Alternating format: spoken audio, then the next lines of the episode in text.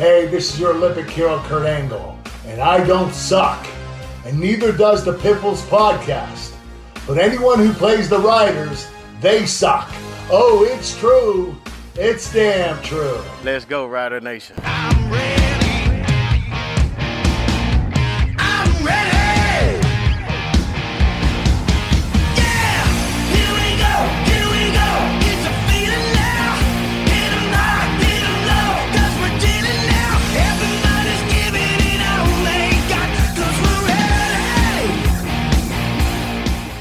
We go. It's the Piffles Podcast, your premier Saskatchewan Roughriders fan podcast. Thanks so much for joining us this week. Episode 205 Run the Ball. I can't say what it says there because uh, it's a bad word. My name is Alex. I'm Steve. And I still got water in my ears. Mine was going up my nose. Like my my eardrums, like I was shaking my head all night on Saturday trying to get that water out. I should have waited Well, till Sunday because I shook my head enough at- during the game. So Give us a follow on Twitter at PifflesPod. You can give me a follow at RealAlexD. Find me at Sapamod. and as always, I do not need nor want your pity follows at Greg on Sports. Piffles Podcast is brought to you by Dairy Queen on Elphinstone Street and Sask Drive in Regina. We have so much to get to this week. Let's jump right into it. Time for the opening kickoff.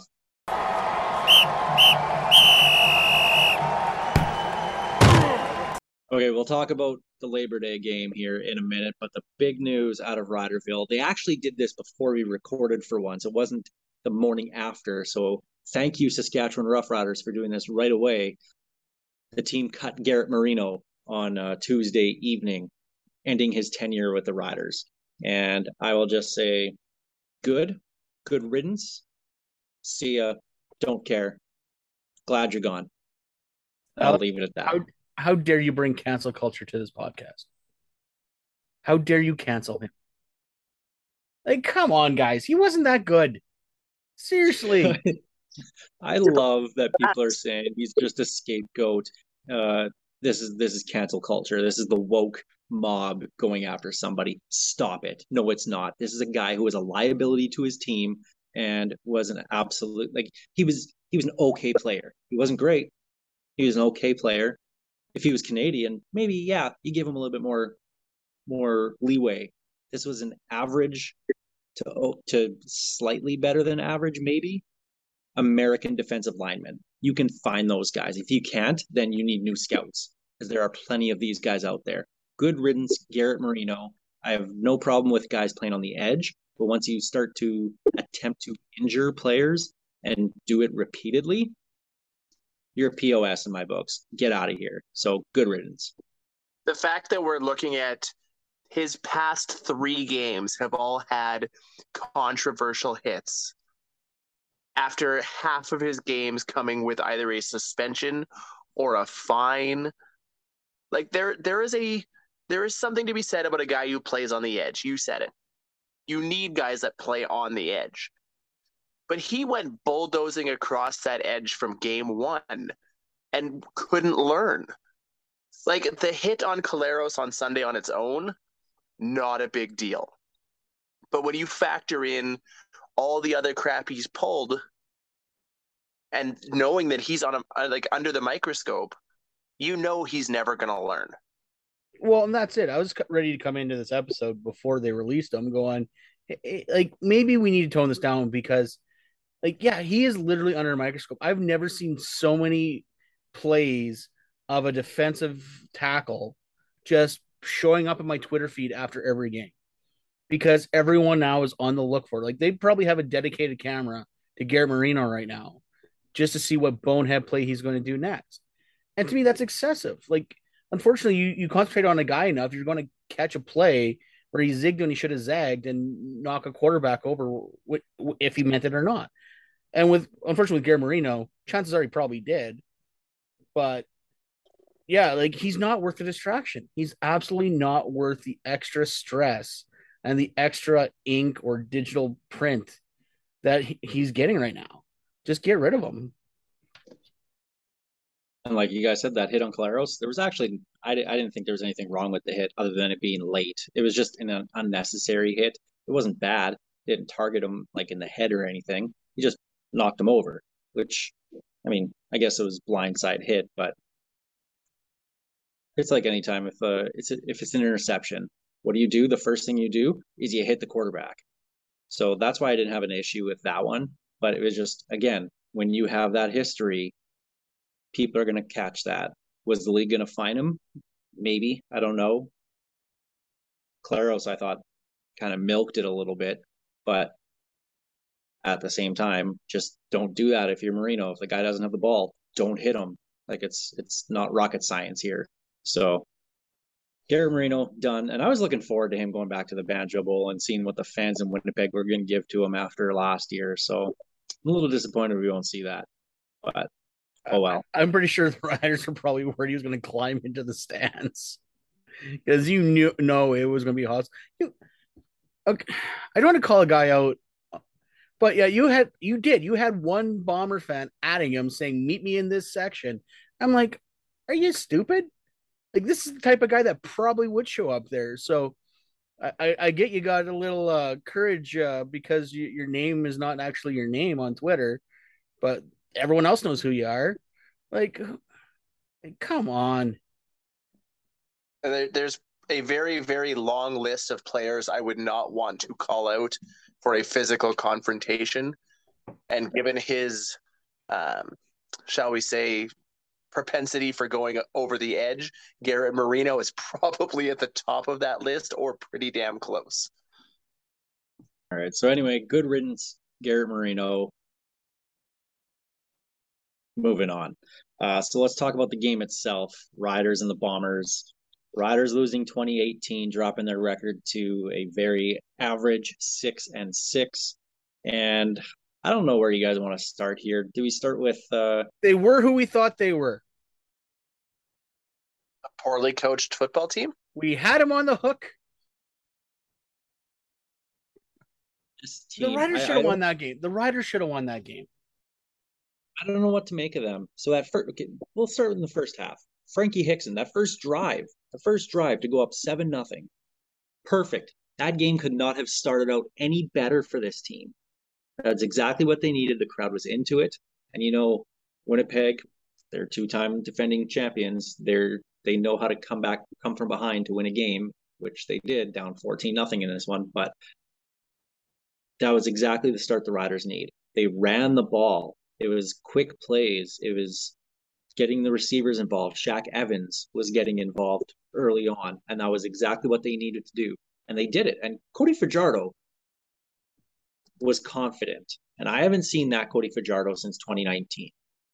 And that's exactly what this team needs. That whole first half, Cody Fajardo was locked into where he was going to go. He was making great decisions.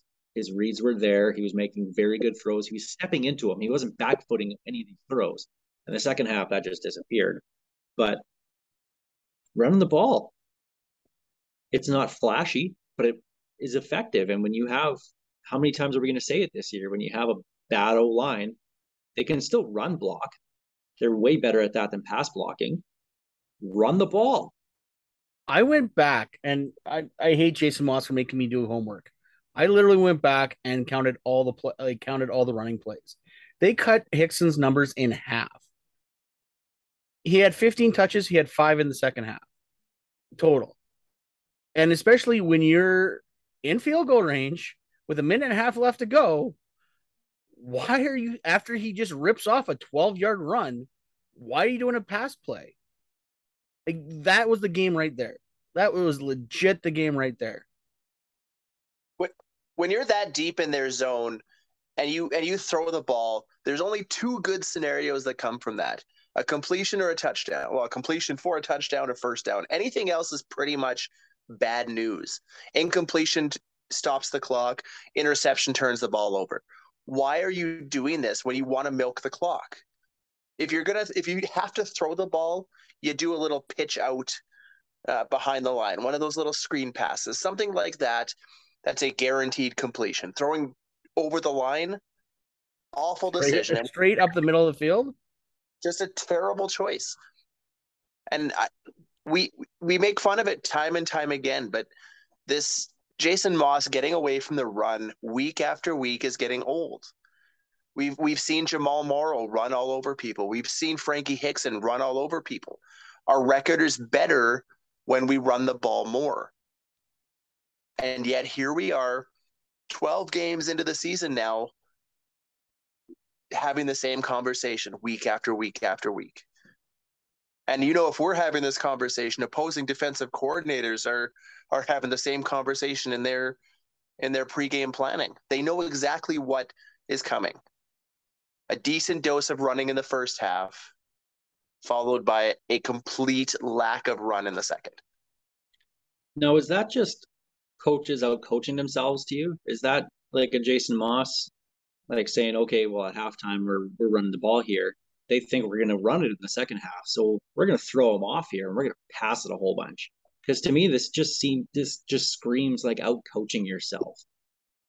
I would say yes if it was a once or twice thing, but you can't out coach yourself with the same game plan week after week because they're going to see that. Those coordinators are looking at that, looking at us running, getting away from the run week after week. The the surprise game plan would be to keep running the goddamn football, and yet we don't. Literally, first and 10, deep in the bomber zone. And Moss thinks he's got him fooled by doing that uh, pass play. Like Hickson literally just ripped off a 12 yard run for a first down. Like, I don't understand the thought process of that play at all. It made no sense. You're, you're under two minutes. Worst case scenario, you run it up the gut twice. You give them the ball back with a minute to go and a one point lead. Your defense has been stellar all game. Trust them. And best case scenario, Frankie Hickson goes for an average of five and a half yards per carry, like he did in the second half when he did get the ball. And that, I mean, I'm not very good at math. I am a Rider fan, but five and a half times two is more than 10. You run that clock down to zero and trust that Brett Lawther can make a 20 yard field goal or a 30 yard field goal. But what do you do? Well, you can't fire Jason Moss like everybody seems to want to happen because coach's cap. What are you going to do then? You can't do anything. You're going to have Travis Moore call plays. Like I, I don't. Their head coach is a special teams guy. He's not going to be calling plays. You have nobody on that sideline who can call plays then, with any kind of legitimate background of doing it. Do you remember that fan controlled football league? Let- Let's go. Let's go that way for a for a game of football. Let the fans pick the plays. Oh, There's don't let the fans, don't let horrible. fans do anything other than cheer. Please don't let fans do anything other than cheer. No decisions should ever be made by fans, and that goes for any sport, but especially football. Um, we talk about that O line and running. Josiah St. John. How dare he be better than we thought he'd be? Was it the fact that he wasn't horrible, or was he actually good? Both? I was that was the best game by a tackle all season, and he still got beat a few times, which I personally expected, and I'm not. it's gonna hold William that against Shefko. What are you gonna do? Yeah, exactly. So I thought he held in pretty pretty well. Look, Chris Jones is looking like a draft genius finally. Uh Six years later, six years. Well, two teams technically because he left and came back, and a lot of contracts. Um, no, it was good. It was, it was really good. But oh my God, Campbell, how how have you have fallen to be behind Josiah St. John? Everyone go, you know what? That's an improvement. I don't know what the like when Clark gets back. Do you try Bandy out there with J- JSJ? Like I don't I don't know what you're gonna do. Make Johnson make Johnson the six, put JSJ and Bandy side by side, maybe? Because Johnson's still still not good either. As if that's the JSJ we're getting, then yeah, that's probably what I do. I put Bandy out to right guard because I think he's been okay. And for a guy kind of thrown into to center and, and have to replace Dan Clark, like that's a tough thing to do in your rookie year. So to be able to do that and and not really look too terribly out of place, I think you have to keep him on the line anyway. It's kind of a great problem to have. And not something we thought we'd have is any kind of depth at the O line, but when when Clark comes back, maybe there's something there. Well, at least on the interior anyway. Tackles are still, I mean, it's one game for JSJ, but Lauderdale, he was bad. Uh, when, when's Vaughn coming back? That's the next question. And when he comes back, how long is he going to be back for? One game before he gets hurt again? He's starting to become a liability on the O line just because you can't trust him to be there. And ever since he came back from from his shoulder injury, he has not been the same guy. He has not been that good starting left tackle that he was the last couple or the last, the last season. Like, he's just not that guy anymore. So I'm really curious what, uh, at least going into 2023, what that offensive line is going to look like, especially at the tackle positions. But uh, do want to give kudos there to JSJ for probably playing the best game by a tackle all season long by the Riders. If only uh, the Riders' uh, lineman budget was five thousand dollars more, we probably could have another All Star uh, tackle. But I digress. Um, one thing I, I didn't even realize was a thing until uh, uh, Dalton uh, Rouge Daltz over at the one of our friend podcasts there. Um, the Riders have not won, and this is going to co- come back to the Garrett Marino thing. The Riders have not won at home since the Ottawa game. Four straight home losses for this team. still better than Edmonton and Ottawa. Steve's counting three, four. There's BC, BC, BC, Winnipeg. I think it's only Toronto. three. Toronto. And Toronto. Yeah. Yeah, yeah. Like like the fans in in Toronto, we forgot about the Argonauts. four games in a row they have not won at home. What's with teams not being able to win at home? This is getting ridiculous here in the CFL. I mean, you're you're looking at for the most part twenty thousand fans versus thirty five thousand fans. Home field advantage coming back from COVID doesn't seem like as big a thing as it once was. I wonder if that's something to do with it. And they're taking away a lot of a lot of the ways that fans made noise. A lot of stands are removing. Not in Montreal. I, I saw them actually t- take someone's vuvuzela uh, the other day, uh, going through the line. Could not believe it. At Mosaic. Yeah, Yeah, you're not allowed anything. Be- uh, that was a that was a COVID rule because Yeah. That's just going to spit your germs oh, everywhere. I know, I, I get it. I, I I know it was, but I've never actually seen someone try to bring a horn in and get it taken away before. You can't have the hand powered ones. Those old double horns that uh, that we used to use. You couldn't have those anymore.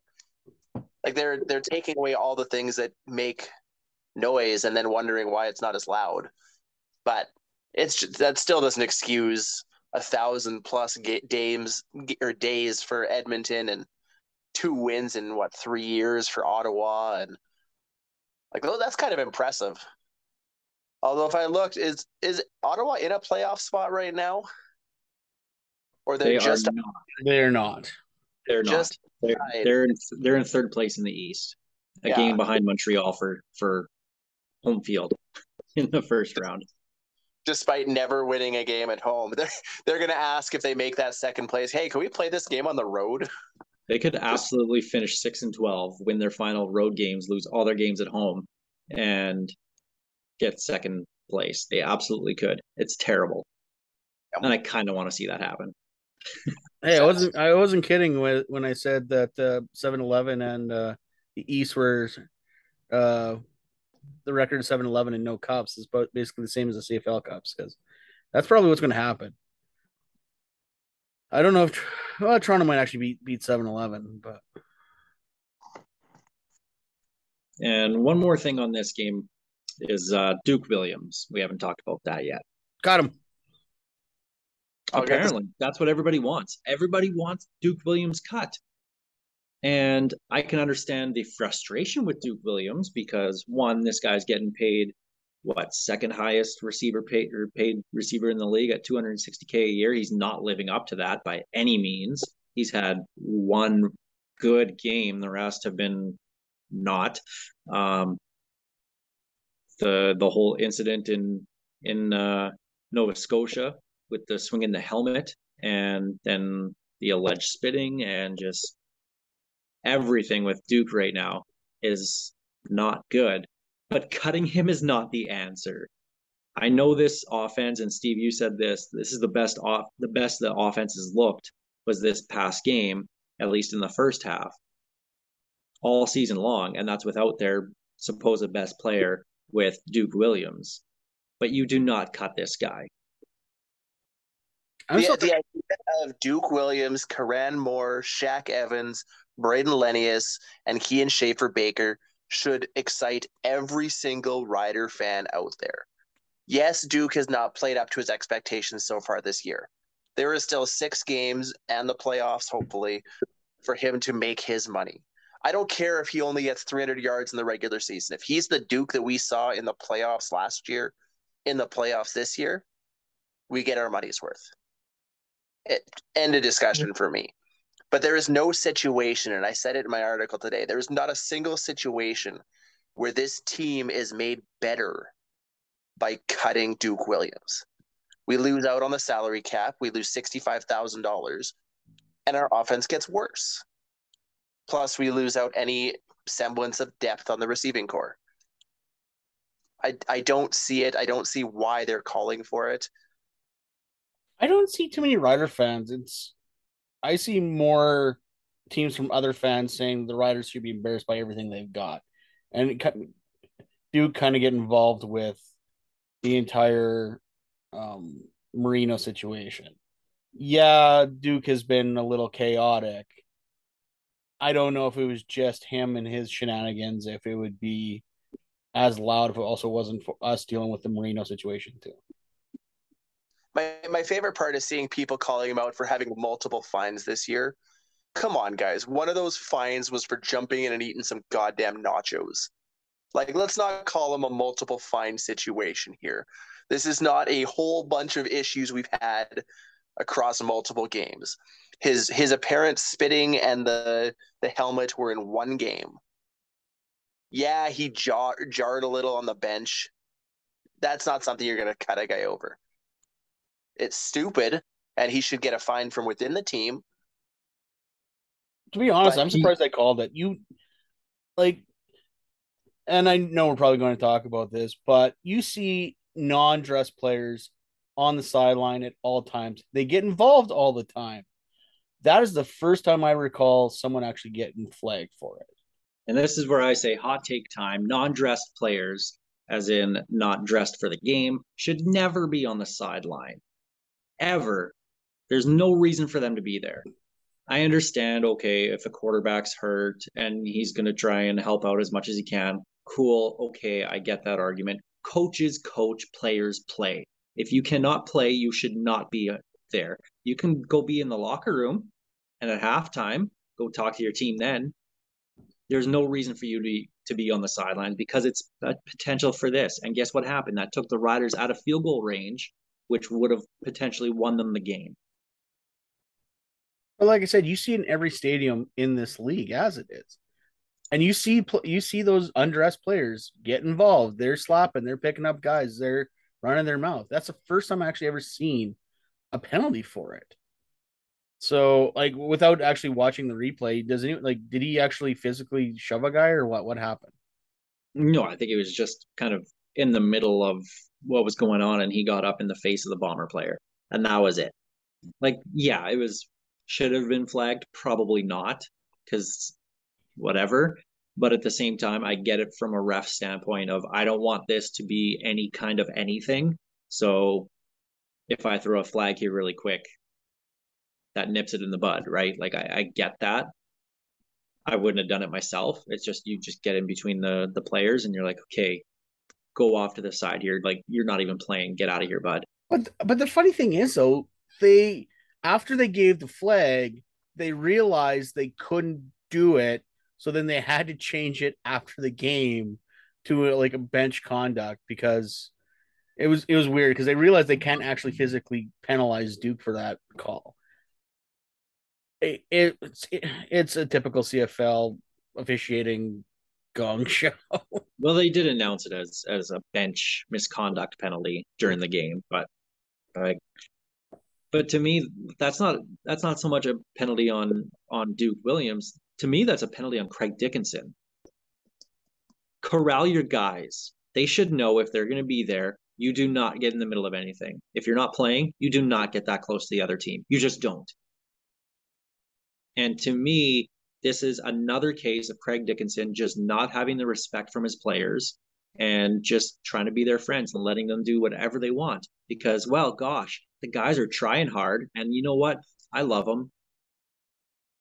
And I'm sick and tired of hearing this from Craig Dickenson. Like, where's the responsibility? You're the head coach. This is your team. You're the guy in charge. You have to take responsibility for this. Even if, yeah, the guys should know better. Yeah, okay, maybe they should. But if they don't, discipline them, bench them. That's about all you can do as the coach is you bench them. You take away their playing time. That's the only kind of thing you can do. Now, I'm not suggesting you bench Duke Williams for a game because of this, not at all. But there's nothing from Craig Dickenson on this. And I'm getting really sick of that. And that's going to bring me to my next point. I made the, I will call it a mistake of listening to the sports cage on Monday because I wanted to hear Craig Dickenson. I actually wanted to hear him answer questions from the fans and, and how that was going to go.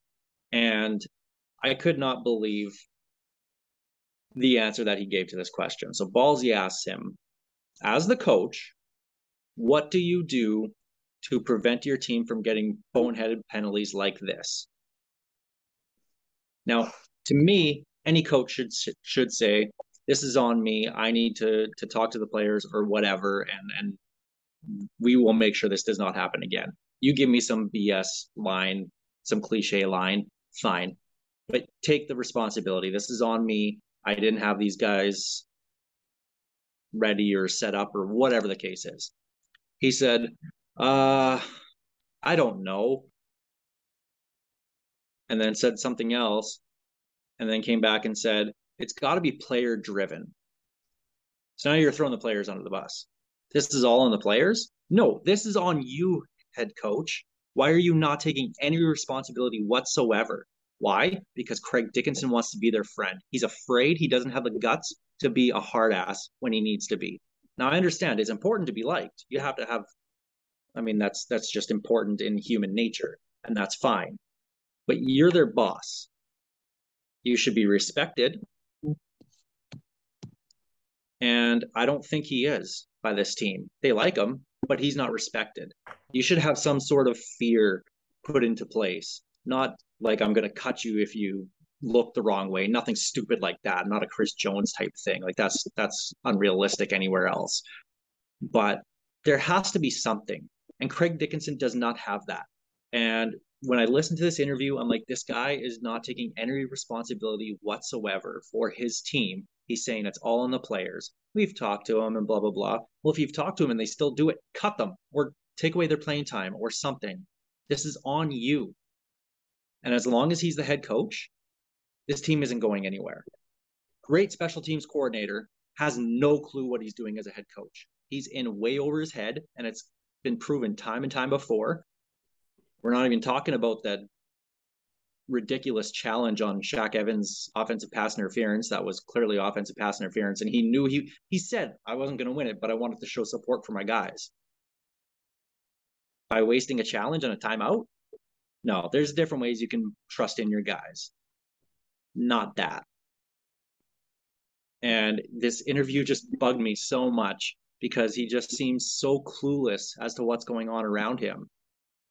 He is not head coach material. He was a convenience hire at the time. I wasn't opposed to it. I was gr- great with him getting a shot at it, but now he's proven he does not have it. Now, the coach's cap, you can't really do much, but this guy is not the answer. he, a- after Chris Jones, he was a good amuse bouche. He, he he was a palate cleanser. Um, but no, the the irony about Dickey is, especially on the year we honored Ken Miller in the Plaza of Honor, everyone's like, uh, players, coaches, players, coaches. Ken Miller had his team's respect, and it's funny. It was cliche, but all the time, Ken referred to his players as men and he treated them like men and he respect he expected them to act like men if they didn't act like men he held them to account. Craig has that issue. Unfortunately, he can't seem to find that sweet spot of, hey, I I want to everyone to like me, but he has trouble of getting them to I would say respect him because they respect him. They just don't think he'll do jack to them if they cross a line. And unfortunately, it's becoming blatantly obvious that he's he's not losing the room, but he's definitely not running things. You you can be a player's coach, and you and you said it. Ken Miller had guys that would run through a wall for that man. I don't know that there's more than a handful of players on this roster that would do the same for for Dickenson. They like him, but they don't seem to have that passion to play for him like people had for Ken Miller. They are here to play for a game check. To me, there there's a completely different atmosphere, uh, uh, style between the two of them that is clearly not resonating in the locker room. The fact that we're again 12 weeks in constantly talking about the same discipline issues from most of the same people. You know, it was Natai Rogers for a while. It was Garrett Marino for a while. It's Duke Williams for a while. It's not a team wide thing. It's groups of people seem to be running over them because there's no repercussions. There's no reason for them to to stop. And it's it's infuriating to watch because you know this this team is realistically an offensive lineman away from being a Grey Cup contender. But I have to agree with Alex. I don't think we get there with the current staff in place. But here's There's the, too many rookie mistakes from a head coach who is no longer a rookie head coach. You can let those mistakes happen for the first year and p- pass it off as he's learning, but he's not learning anymore. He has been in this position for years. The things he doesn't know, he needs to know because he's not going to figure them out. so we go from back to back West finals. We hosted one, hosted a semifinal. So what? Like this this is a few years ago, this was the dream being in the hunt all the time. We're not going to be obviously in the West final this year. So is this your excuse is this our excuse to cut ties with Dickey and try someone new? I don't think that's what they're gonna do. I can't see O'Day doing that. I think those two are tied together right now. because that's a problem. Like I, I also looking at the coaching landscape. I think there's going to be a lot of heads cut this year. I think I think Campbell survives in BC, Dickenson obviously in Calgary, Jones is going to survive. I think eh, I don't think any head coaching job in the East is safe. I think Dinwiddie's safe. Maybe They'll get first place, host the East final, probably win it. They'll get to Toronto will get to the Grey Cup. He gets saved by that. Plus, he's still a young coach. There's a lot that they can they can do with him. but I wouldn't be. But you're right, surprised- everybody I wouldn't in the East- be surprised to see if if Hamilton doesn't make playoffs. Steinauer is going to be available. What LaPolice should be available. Yeah, and with no, well, Mach- Maciocia ain't going anywhere. But but with Orlando Steinauer, he might just step down as head coach and, and keep all his other thirteen positions with the team and management that he That's has. true, Like that's he's he, they're not going to get rid of him from from the entire team. I suppose. But like I just I just I mean you can't do anything with Dickenson this year, like with the coaches cap and everything. You're not going to, especially when Khari Jones has already been picked up. Like there's nothing out there right now that you're gonna do. But I just don't see how this team can ever win anything with a guy that soft as a head coach. That just doesn't get the respect that he should get from his players because they do walk all over him from the looks of it. Soft. Are you saying he's too woke? So I'm trying to cancel him. I, I like Dickey. I really do. I think he's like I said. I I think think, he's he was the per- guy. I think he was the perfect coach after Jones. Yes, it was by convenience, but I think he he found a perfect spot. They 2019 was a great season for what they had for Cody for everybody. But yeah, I don't. He's still making the same mistakes he made in 2019. At some point, he just doesn't have it. He's Elizondo. He's Greg Marshall. He's the guys that are good coordinators, not great coaches. Well, that's the opening kickoff presented by Kathy Festian of Royal LePage Regina Realty. Moving to our Churchill Brewing Company odds and end zones. Uh, just want to give a shout out and a thank you to everybody involved, especially Steve, um, helping putting together the Piffles Celebrity Dunk Tank that we had this past Saturday in Regina here. And uh, as much as we did set a goal for for funds raised, it wasn't a real goal. I think it was just kind of a number. Hey, hope we hit this. But sure enough, we hit it and beat it. The goal was five thousand. We raised over fifty one hundred dollars for uh, CFL fans fight cancer this year, and the, of course all that money going to the Allan Blair Cancer Center here in Regina and uh, keeping that money local. So thank you to everyone who came out, dunked us, threw footballs, um, donated online if you couldn't make it, uh, donated online and came down there and uh, showed support and had a lot of fun. It was a great day. It was uh, beautiful weather for it, and Oh, I, I was happy to hit that water. I was Yeah. so happy. that was that was refreshing almost every other time except for the first time. The first time I was like, "Ooh, that's cold," but then after that, yeah, that was kind of nice. I, well, climbing up and down was starting to get old because I had a lot of auto dunks because you guys are cowards. But uh, yeah, like it was, it was, a, it was a good time. I kind of felt bad for DT because by the time he showed up, that water was dirtier than Garrett Marino because it was just bad. Well, that's what happens when you put what Chad from the Wolf on there. Yeah, Mar- Mar- Mark, Mark was lucky one. He got, he got the fresh water, the coldest water. Yep. He got the freshest water. Derek Taylor said it best. He's used to Winnipeg water. He was fine with that stuff. That was probably an upgrade, to be honest.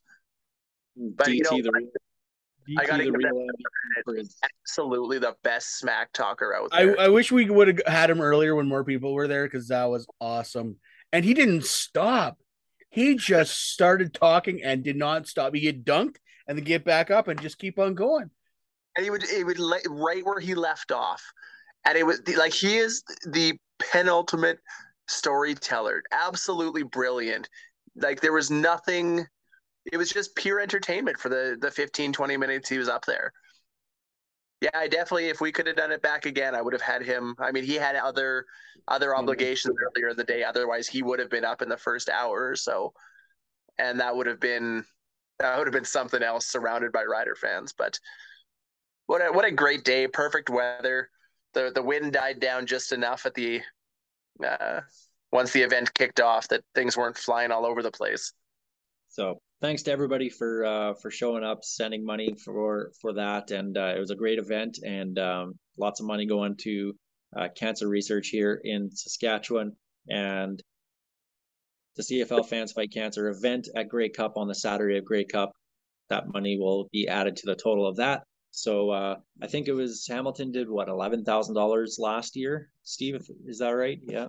Yeah. So we'll uh, we'll definitely beat that. And uh, so what's next for us and CFL fans fight cancer? Um, well, we were able to secure a whole bunch of uh, George Reed shirts from Tarps Apparel. Um, they did uh, kind of like all star shirts. Uh, Greg was wearing it for the Piffles, uh, the Dunk Tank event, and uh, we have a whole bunch of them right now in stock. So we're going to sell those. Look for details online on Twitter. Uh, we'll definitely post that on Facebook as well too uh, on how you can get your George Reed shirt, and all the proceeds will be going to CFL Fans Fight Cancer on that. Uh, so that's what's coming up next, and we'll have a couple raffles coming up. Um, just figuring out the last couple details on those, and then we'll get those going pretty soon here. Now we didn't get to this last week, and I was really because the article came out a couple minutes before we started recording, And you and I had a good laugh about it. and we laughed at it. And this goes to the Edmonton Elks. Is the answer to the Edmonton Elks issue of losing fans and just the fall from grace that the City of Champions has had over the last couple of years? Is the answer to this to sell the team to a private owner? First, first point I want to point on that Edmonton wants to be called city champion, champions again. They have to remember the Oilers are part of that, and they're privately owned, and they still suck out loud. So that's obviously not a solution to the problem. So let's just kick that off right away. Point number It was two, I didn't see Terry Jones's lips move at all during that article. That that was who that was who that was Jerry. Um, oh, what's his last name? Who wrote that again? Yeah, Gerry Moddejonge. Yeah, like that. That was a great Terry Jones impression. I probably spelled. I probably pronounced his. Uh, yeah, name I don't know how to spell. That's why I was hoping you could say his name because I know I can't. like I, I thought Terry Jones wrote it. I really did because that seems like right up his alley. would absolutely scream Terry Jones from start to finish with the with the comments about uh, alienating all the the old white men again. Like we're coming back to that. I, I private ownership is not going to help that team. Having a guy like Victor Cui at the top is going to do great things for that team over the long term. I question how much success he'll have with Chris Jones underneath him as general manager because I, I can't see those two personalities meshing and allowing for all the things that Victor Cui probably wants to do. But I I can't see that being the solution. People also need to remember back underneath the old name when they were bringing in a concert of the week. That team was slowly dying then. Like this is not like just because they changed the name of the franchise, which everyone wants to point out to. Oh, that's the reason why they lost. That's the reason why they're in a thousand days. They changed the name, and that's that's why they're cursed. Curses don't exist. I am sorry. Like you're you're grown ass men talking about curses. Come on. The team is just bad. It was the last or the last brain trust destroyed that team. That that was terrible top to bottom. Made terrible decisions and there's no there was nothing in the cookie cupboard. So yeah, you got Chris Jones in there like switch, switching guys out every 5 minutes. So it's not going to get any better until he finds the guys he wants. Welcome to a Chris Jones team. But it does get better eventually. Look what look what he did here. That first year under Chris Jones was hot garbage. Then he figured out his lineup, and we were a, a Fajardo touchdown away from a Grey Cup berth. Like it's they fans have to wait it out. You know you're going to get success with him in the long term, maybe, probably, but it isn't going to be in the short term. Year one is ugly. Year one is a three year old trying to put a puzzle together. But once they once they figure out the pattern, it, it works. The, the article did bring up that good point though, because it and this talks about the alienating old white male population that drives the CFL, which it does for the most part. Because you look at what BC's doing with Amar Doman. They're starting to see some strides. The attendance isn't there yet, but they're seeing some things. Now, this goes to show just kind of where the CFL is at with a fan base to me, especially in a place like Alberta, like Saskatchewan, like Manitoba. Maybe not so much Manitoba as much as, as Saskatchewan, Alberta. But when you look at what the core fan is, they look the same. It's it's it's how do you get not away from that, which is how I feel that they're thinking that the teams are doing. No, no, no, no. It's it's how do we add to that?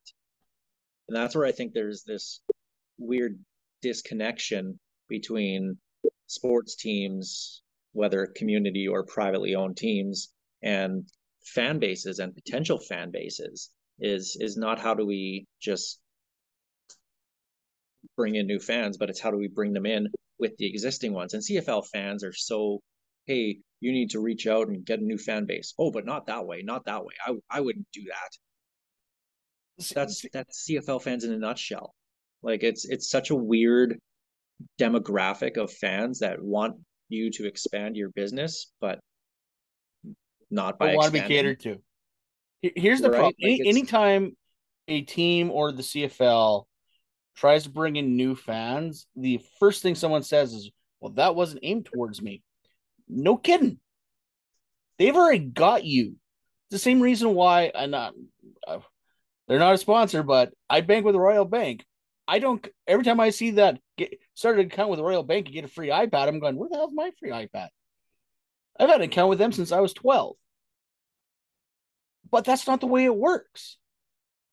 They want to bring new people in. Let them bring new people in. I'm not going to say I'm never banking with a Royal Bank ever again. But that's the way business works. They need to bring in new fans. You will get yours eventually. Or you've gotten yours way uh, your your benefits in the past.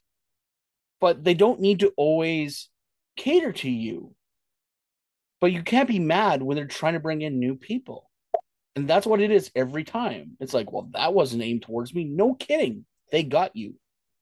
There, there's no better example of that than the annual outcry, and we're gonna hear it, I'm sure, in the Oh, next I couple can't wait.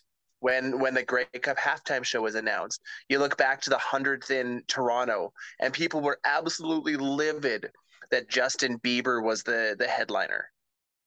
I think the- Alessia Cara was the bi- it was the bigger meltdown.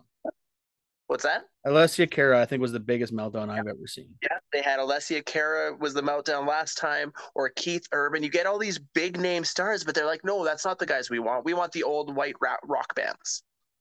Like I love Rush, but I don't want Rush doing the halftime show. I mean, it doesn't help that they only have two of the three members now, but you know, like at- no point is that a halftime show I wanted because the whole point is to bring in the people and the eyes that you weren't going to get to watch the game. I guarantee you, people tuned in to watch Alessia Cara. People tuned in last year to see um, the Hamilton group. Why can't Arkells, Ar- the, the, Ar- Arkells made sense in Hamilton. That was good for the fans. That was good. It was it was great for me. I enjoyed that a lot. Great show. A great show. But But they need what- to bring in these young, big name stars that the kids in that 20 to 35 age group are listening to and are going to go see and are going to go watch. That's how you get the next generation. Because we're going to die someday. And if they don't build that next generation, so will the CFL. I'm gonna live forever. Just so you know. God help us all. Just a, a Grey Cup halftime tidbit here. You know who they should bring in, which would be a phenomenal halftime show. I'm a Jess big fan of Can, that's what it's gonna be, and I'm gonna be pissed off about that because of course Saskatchewan would do that. It'll No. be she's at least she's at least getting the national anthem. You know it. Oh, for sure. That's fine. Whatever. Halftime show should be Shawn Mendes. I agree. That would be a fantastic show. I like Shawn Mendes. And he hits a completely different demo. And he's Canadian and he's one of the biggest music stars in the world. I agree. I completely agree. I, I it, it it will play well to everyone but the typical CFL fan who's going to bitch and complain completely. Although I hope they do it, whatever they announce, I hope they're in the stands like Headley was, so people could boo them until they realize Headley was in the stands. I was just about to say, I wonder if the CFL and the riders have learned not because that was fantastic. And it was great watching the boo, yay! Headley, what? Brr! All of a sudden, and joining us today, Headley. Eh, to be fair, uh, I know hindsight's twenty twenty, but Uh, yeah, I'd, I'd boo Headley now too. yeah. Um, but anyway, getting back to the Show. circling circling back to the Edmonton Elks, like just moving to a private owner, I don't think does anything. Also, how do you do that? The team's community owned. Who's who are they buying it from? Just accept the uh, debts and move on? Like, I, I don't know how that's even going to work. Because if I it's mean, anything like the Riders, yes, they have shareholders, but they're not actually shareholders. You mean my eight and a half by eleven piece of paper? I can Doesn't I can make I can make you one of those, and it wouldn't cost you a hundred dollars a share. Oh, that's cheaper than uh, the two fifty I paid for it. Oh, that's what it was. See, I'm not a shareholder. oh, Steve's got his on his wall. Don't get me wrong. Like, it, it- at what when the team was suffering and they needed the money, I get it. But yeah, being a Rider shareholder is Like calling yourself the king of imagination land. Sure. It also used to come with perks. Yeah, but now now the season ticket holders get perks. Yeah. I don't think there's any specific perk that the, Not the anymore. shareholders Not other anymore. than they get to they get shareholders merchandise. Although I don't even know if they do that anymore. No, they don't don't. You, think get- you, we you do get you actually get the shareholder patch for jerseys. I think that's about it. Ooh. And you get the vote on the board. Yeah, the yeah the vote. That's what. Yeah. But I just with with Montreal now, the, this the estate's still gonna gonna run the Montreal Alouettes until they get a new owner. Like that's the last thing this league needs is another ownership change, let alone two of them. And go, especially one community owned team, like it, it's just not it's not the answer to me. I know it's a it's a long game, and they'll get their fans back. They just have to start winning. Ultimately, winning brings fans to games. Well, if That's it. Steve would ever pick winning lottery tickets, maybe we can own the Riders. Maybe. One day. One day. Tonight's the night. All right. Banjo Bowl coming up, guys. My favorite game of the year when I'm going to it. Unfortunately, not going this year, but uh hopefully back Next next, year? year? I'm Us. hoping so. I I, I gotta Um, admit, I missed that trip. That's it's a fun trip. I missed that trip. Going up on the Saturday morning, as as kind of crappy as it is to have to wake up at like three, four a.m. for for a five a.m. bus takeoff. That's still such a blast. Oh, so it's much worth it. It's worth It's it. about the time you hit Brandon and you're, you know, slightly inebriated and there's football on the horizon. And they get Red Barn on the way home. Also a bonus. Also a bonus. Um, Actually- This tells you know how desperate I am to go to Winnipeg because I miss Banjo Bowl. I'm going for the Thunder Rifles game nice. at IGF Field uh, or IG Field, I guess. IG field. Yeah.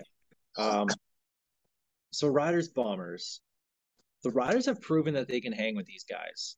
And this dates back the last few years. Other than the Banjo Bowl last year, every game has been close with these guys.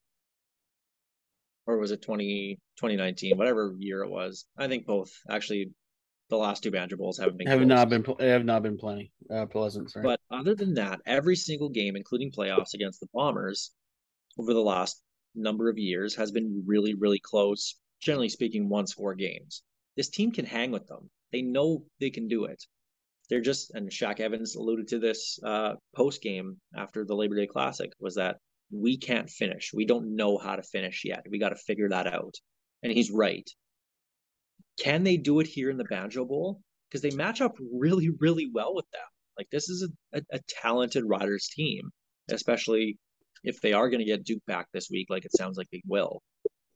You have Shaq Evans back, who automatically turned Cody Fajardo into a good quarterback again.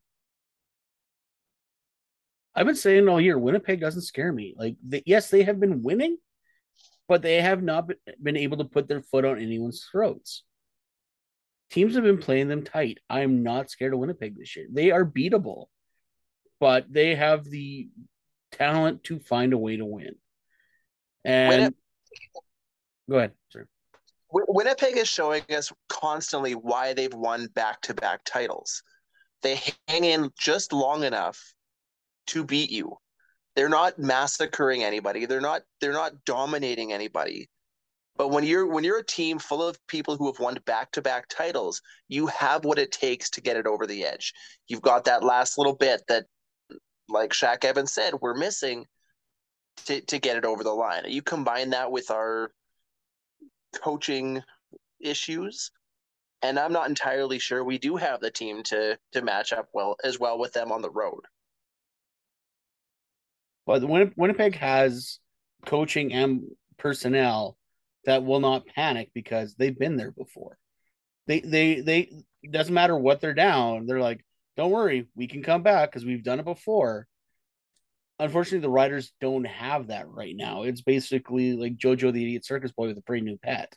At some point, they're just going to kill the pet because they're so excited that they're probably going to win. If anything, do the not the exact opposite. They've they've managed to snatch defeat from the jaws of victory on multiple occasions this year, and that's got to get into your head. You know, you've they've seen two double or two score or 14 plus point leads go out the window in two of their last three home games. They have to be thinking about that until until they overcome that. That's that's a concern.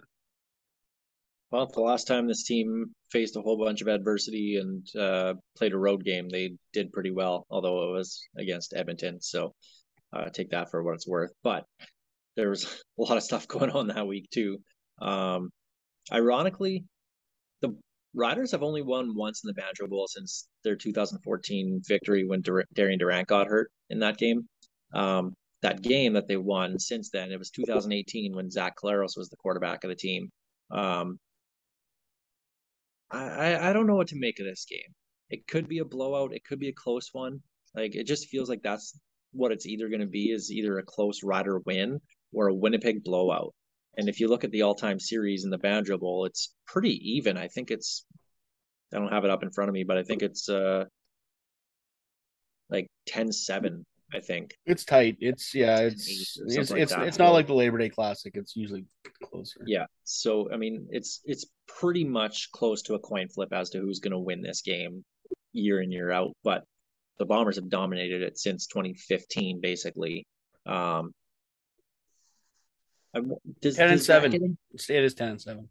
10 and 7. So, but like, does that get in your head as a team going in there, especially over the last couple of years with a lot of these guys still being, you know, on this team that, oh, every time we go there, we get our asses kicked. Like, here we go again. Does that get into your head?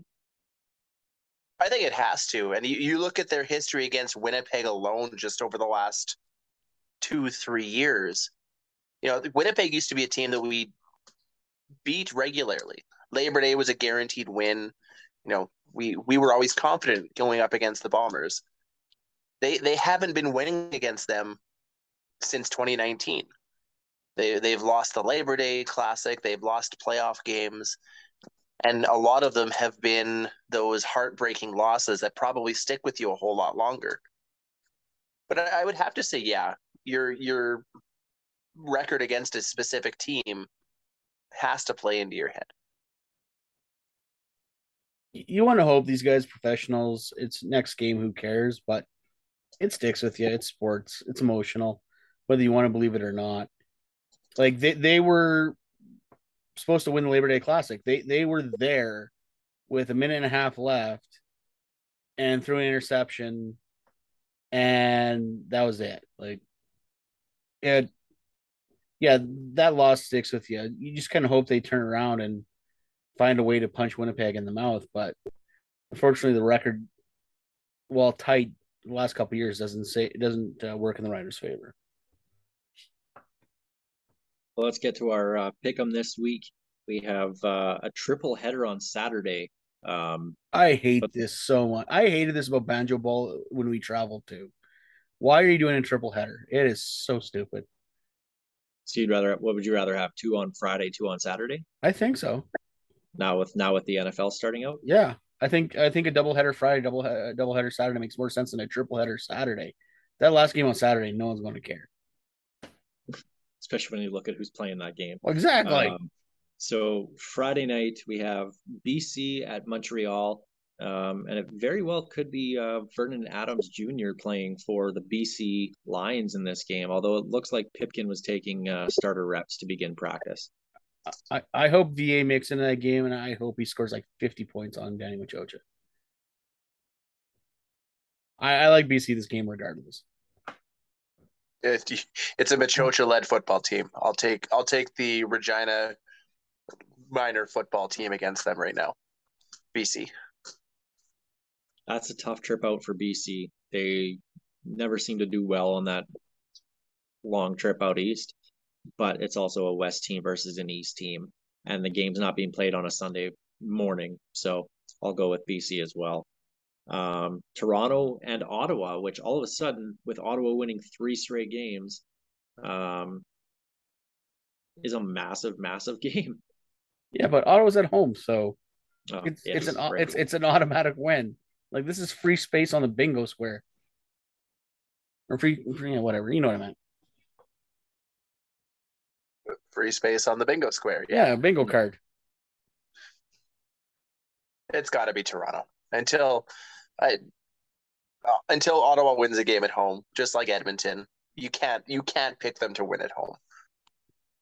Curses don't exist, but they're cursed. Nick Arbuckle looked pretty good for Ottawa last week. he did I actually. I, I'm I'm I- glad I'm glad he's finally starting to turn it around. and I hope that's the Arbuckle that shows up this week as well, because I really, really like that guy, and I hope he does well. I'm gonna buck the trend here. I think Ottawa squeaks this one out. I have no idea why. I'm probably gonna be wrong because Ottawa's at home, but I have a weird feeling about this game that Toronto has just gotten lucky this year with who they've played, with who their with who their opponents are missing. They were playing the third stringer for Hamilton and fourth stringer last week on Labor Day, and I've been very clear on my thoughts uh, on MBT all season, but I still also am very clear on what how I think Ottawa is at home. So uh, the Banjo Bowl Riders at Winnipeg. uh, I hate to steal Steve's uh, thunder here, but I I think uh, Riders squeak it out. I really do.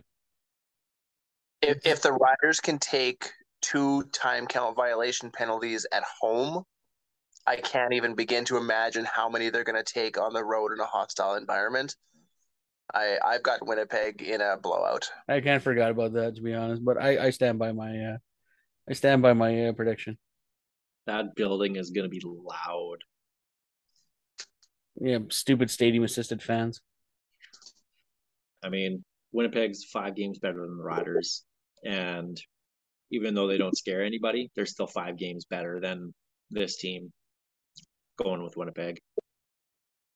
I And think finally, I think with Shaq and I think with Duke, if Duke is back, I think Cody finally finds his mojo. I think they're actually going to win this one. I really do. you know, if the Riders get the ball first, like they did in Labor Day, and they can go out and They took get it first. They didn't defer. I'm like, that's balls. You never see that anymore. Yeah, take the ball, get the extra possession. Why not? If they can do that, if they get the ball first in this game and they can go and score, even if it's a field goal, I think it's a close game, and I think they can hang in there the whole game, just like the playoff game last year. I think it'll be a tight game. Obviously, it won't be as sloppy um, as as that game was, but I think it could be a very very tight game right down to the wire. But they have to come out and score first and take the crowd even just a little bit out of the game. If they can do that, great. If Winnipeg gets the ball and scores right away, it's over. Like I might turn the channel then because this that game would be over. I've seen that Banjo Bowl story too many times before in my life. and uh, finally, I think we're all on board with this one. It's an Edmonton home game, so it doesn't matter who they play. Uh, they lose uh, to the Stamps. Yeah, that one's not even going to be close. The good news is we don't have to see those stupid stamp black jerseys anymore. I've decided I hate them again. Mostly the sleeves, right? Just because it's honest, just because of the sleeves. Those sleeves are the dumbest thing I've ever seen. And that includes the R Nation up the leg. Hashtag. Well, should be another interesting week of CFL football this week, and hopefully uh, these games are close to anyway, at least on Saturday, to keep us uh, interested throughout the triple header. But we'll see. That's going to do it for us this week here on the Piffles Podcast. Of course, Piffles Podcast is brought to you by our great friends at Dairy Queen on Elphinstone Street and Sask Drive in Regina. And special thanks, as always, go out to Kathy Festian of Royal LePage Regina Realty, Churchill Brewing Company, and Kurt Angle, your Olympic champion, for their support to make this show possible. Why do you guys love that so much? Well, You well he's laugh when I technically say the that. Olympic hero, but an okay, champion too, I guess. Yeah. It's just fantastic. I gotta say, I'm still disappointed that the "you suck" chants haven't taken off. I beginning I thought by Labor Day people would figure it out, and there's a few people in my area that are doing it, and that's about it. The problem is, is they don't have pay the pay the cameo of Kurt Angle and, and have him chanting it, or show a video, or have the the fake crowd song play with the "you suck" Yeah, chants in the background. Play that, then people will get it, and then it'll take off. They haven't Gain- figured it out yet. You suck. You suck. Yeah, Done. signs on the field. They need to do something because it's a great idea. And if it would have taken off, it would have been brilliant, but it hasn't. And it just looks great idea. now. Poor, poor uh, execution. execution. Yeah. Yeah. So, anyway, Kurt, we're trying for you, man. We really are. Friend of the show, Kurt Angle. Also, friend of the show, Tyler Gilbert sings us out with "Ghost Behind Your Mind." Don't let the door hit you on the way out, Garrett Marino.